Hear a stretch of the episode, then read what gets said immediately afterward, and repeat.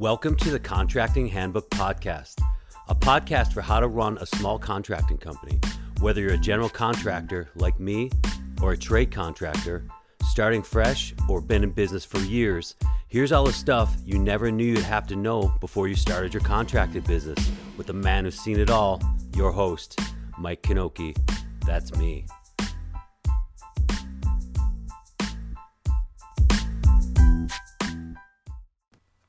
Hey everybody, welcome back.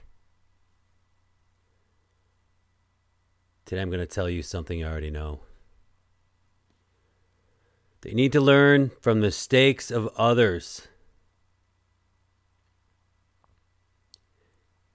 And how do you do this obvious thing? I want you to look back at all the jobs you've had, any kind your bosses, other people's bosses, and anyone that's running a business that you have intel on. What did they do wrong? What did they do right? What can you learn that will give you an edge? And I'm telling you that when I look back at an unnamed builder, I knew well. I saw a lot of issues, and I just I just assumed because I hadn't really considered that I'd be running my own business one day. That kind of just happened. Uh, did that just happen to you too? Uh, but I started thinking about back on it, and I, I wrote this down as I worked on the vision for my company. Once I started trying to have a vision for my company, because at first I didn't. I, like I said before, I was a deer in the headlights. But what had he done that I did not want to do? And the number one thing was is they were always late. Everything was really disorganized and the communication between employees and the boss was was non-existent. It was uh, a lot of mind reading to be expected. And you know, this is how a lot of people this is what a lot of expectations of contractors is because it is it is a prevalent problem. Uh, and and you know, working there, the clients and employees never knew where they were or when they were coming or and it was causing tons of miscommunications and confusion on the job sites. You know, the guys didn't the crew didn't know what to do in the morning every day. And we're expected to have continuity. And i've run into the same problem with employees where you know i expect them to just have continuity. Like where where did you leave off yesterday? I shouldn't have to tell you where to pick up. But that mindset is a trap because they're not you. Feel me on that? They're not you they don't have the same vested interest. They just want to get paid and go home. They don't want to run a business. And so you need to focus on that communication and and I don't I'm not saying that um, this example I was using this other guy was a poor communicator in terms of that but um, he just was a bad communicator and I don't think business was his was his path.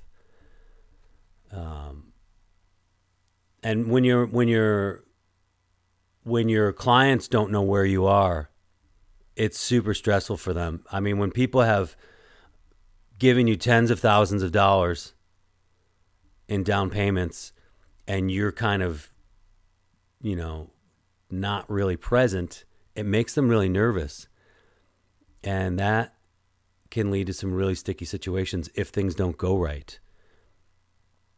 So, uh, another thing that w- was going on with this other contractor was the job sites were super disorganized, and there was no like the delivery of materials was completely random and not in the right order. That is something that I'm really a stickler about. Don't bring materials to the job site if you can't store them easily and don't bring stuff to the job site and have to move it three times. You know, wait, like just time it correctly. And and you see this around you all the time where where people are just bringing stuff in and dropping it, and then and then your guys got to work right where there's a pile of tile or pile of flooring, and no, no, don't do it. Keep your sites organized. Uh, and so job sites were organized, the no clear path to completing projects, and with the expectation that the employees would read their mind, they were never really lined out, and and then they would just get yelled at, or we would just get yelled at for what was wrong, and there was never any um, there was never never any positive feedback about all the things we were doing right, and so so what did your bosses do? Uh, clearly, these are basic but huge problems that I didn't want to have with my my contracted company. And so now, are you flashing back to other bad practices? Uh, another company, we had insufficient tools and crappy tools, and we were expected to have top notch products. And we all know that when you have crappy equipment, work takes longer.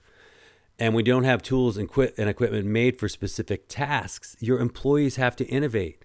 And innovation is awesome it's great when your employees can think on their feet and and make things happen. Um, but when your employees are doing custom tool making to do something that they could have just done if they had the right tool, they'll spend the whole afternoon on this task that's kind of fun because they had to make it up and you have no idea what's going on. But three guys or three gals have been, you know, in reinventing the wheel on your job site and you just lost a bunch of money and you can't get mad at them because you didn't provide them with the right tools. And a few hours of labor for three employees paid a competitive wage can buy a lot of saws, multi tools, screw guns, and so on. So, reinvesting in your company is a huge for production and quality, but it also makes your company look more professional. going back to episode two of public perception.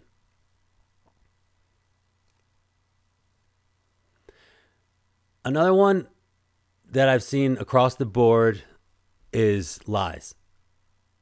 And don't lie if you've made a mistake. Uh, and if you can solve it, I talked about this in the last episode, I believe.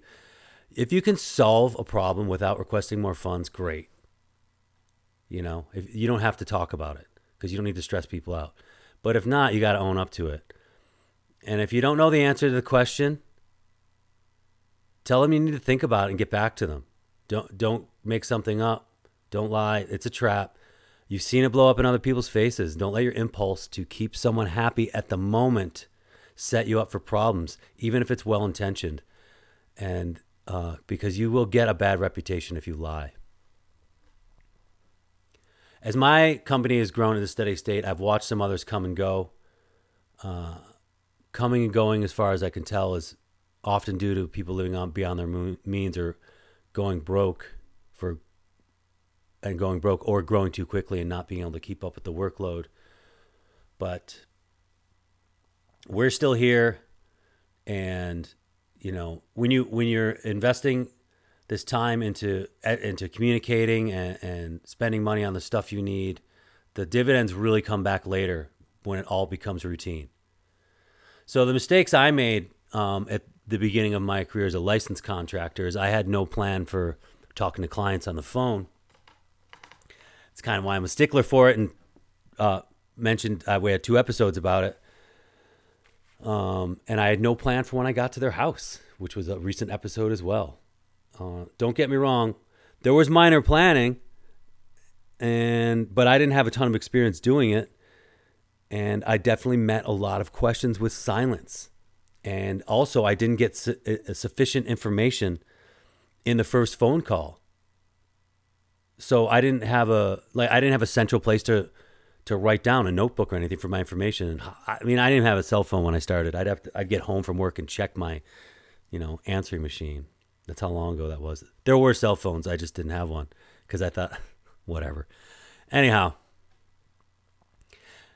uh, check out the other two podcasts on on uh, client cold calls, and and tell me what you think, and, and what you do, or or what you do differently.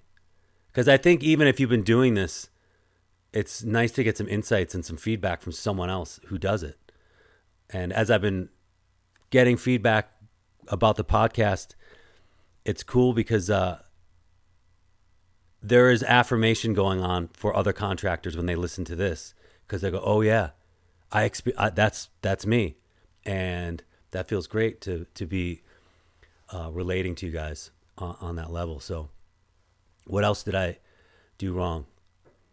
I wore all the hats. I just talked about this.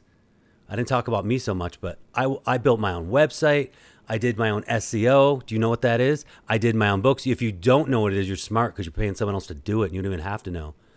Uh, I did my books. I did my taxes. I did my logo. I learned all the software associated with work and taxes.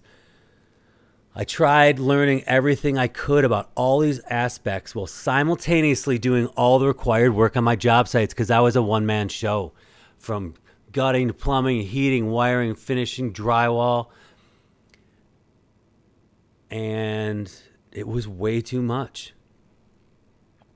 And I talked about what that does to you in the previous episode here, or in a couple episodes ago, in, in the episode about wearing too many hats. So, a quick little review here is that in learning from the mistakes of others that came before you, the big ones are for me were, you know, punctuality, disorganization, poor communication, not planning, living beyond their means, growing too fast, and my big mistakes were not getting good information from my clients eh, on phone calls or in my first site visit, and I wasted tons of time with tire kickers and and re- revisiting sites before I could even get out a a, a good uh, a good uh, proposal. And I wore too many hats, and I'm telling you, wearing too many hats is is a you just gotta you gotta get a hold of that. Um, and I made a lot more mistakes along the way. And on our journey through the podcast, I'll address issues I've raised here and others to be discussed take home is don't screw up like I did, or them, or the others, or your bosses before you. Save yourself a lot of time and heartache and work methodically through your business development. And that's all I got. I want to give a frank or a shout out to uh, FBX Frank, who said that he really enjoyed the episode two about what not to do uh, in, in, a, in a client cold call and he said it really resonated with him. And I appreciate that, Frank. I know who Frank is. Thanks, man. All right, you guys, that's all I got. Later.